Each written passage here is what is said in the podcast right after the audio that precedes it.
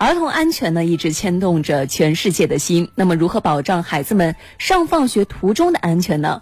为此，北京大兴首创了儿童安全屋。孩子们一旦遇到了危险或者走失，可以到悬挂安全屋标志的场所来寻求安全庇护和帮助。我们一起去了解一下。所谓儿童安全屋，并不是专门设立的场所和建筑，而是利用学校周边的社区值守岗亭、银行、医院、药房等现有的场所筛选而成的。一旦有上下学的人员、工作人员会为孩子提供必要的庇护，并且报警或联系家长。目前，北京市大兴清源路派出所已经在辖区四十二所校园布置了一百五十个儿童安全屋，在繁华地段，每隔二十五米就有一个，实现了全覆盖。每个安全屋内都有一个一键报警装置，与警方联动。屋内配有警用盾牌和叉子，可以在紧急情况下为孩子提供庇护。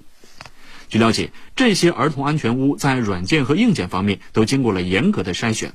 例如，被选中的场所均自愿承担保护儿童安全的义务，同时还要具备专业的保安力量、完整的监控设施，并且绝大部分儿童安全屋要具有二十四小时的特点。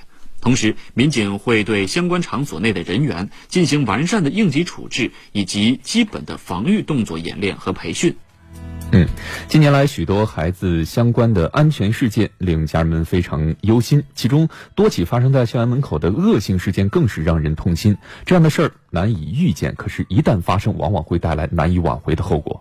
儿童安全屋的设立，相信会给孩子和家长们都吃上一颗定心丸。那么，关于这个话题，我们来听一听评论员张潇潇怎么看。只为热点发声，焦糖评论。我觉得要用三个词形容：高效、实用、新颖。我对我儿子是有这个安全意识教育，我经常跟他讲：“我说儿子啊，你以后遇到困难，记着要找警察。”我儿子突然有一天问了我一句：“他说妈妈，我遇到危险的时候，警察叔叔在哪里？”他把我问懵了。警察在我们的身边，但他不可能时时刻刻在你的旁边。那你遇到危险的时候怎么办？我们经常讲，小朋友遇到危险，他很迷茫，我躲哪？我大声呼救，谁来保护我？大人可能也迷茫，他在路上遇到呼救了，一个大人跑来，我怎么救你？那这个安全屋就不一样。他刚刚讲了，比如说隔几十米就有一个，那孩子他就知道，哎，我往那个地方跑。安全屋里面有装置，刚刚讲了有盾牌，有叉子，大人也经过训练了，大人也知道怎么应对危险。也就是说，孩子和大人都不迷茫了。就变得非常的实用，所以我觉得这个东西，我觉得非常赞同。我觉得还有一个非常大的意义所在，就是让我们全社会都参与进来了。以前我们说要保护未成年人啊，保护未成年人，说家长，说学校，那我们的社会怎么动员？哎。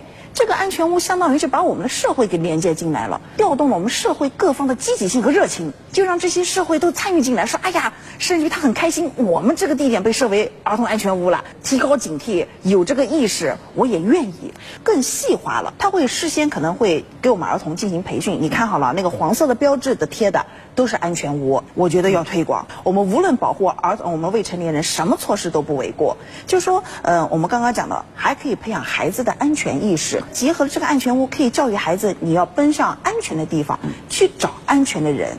那同时还能提高我们儿童的安全意识啊！所以我觉得这个能讲的就是，它也完善了我们整个保护未成年人的体系。孩子最主要的地方就是家、学校。那家和学校中间的这个这个阶段。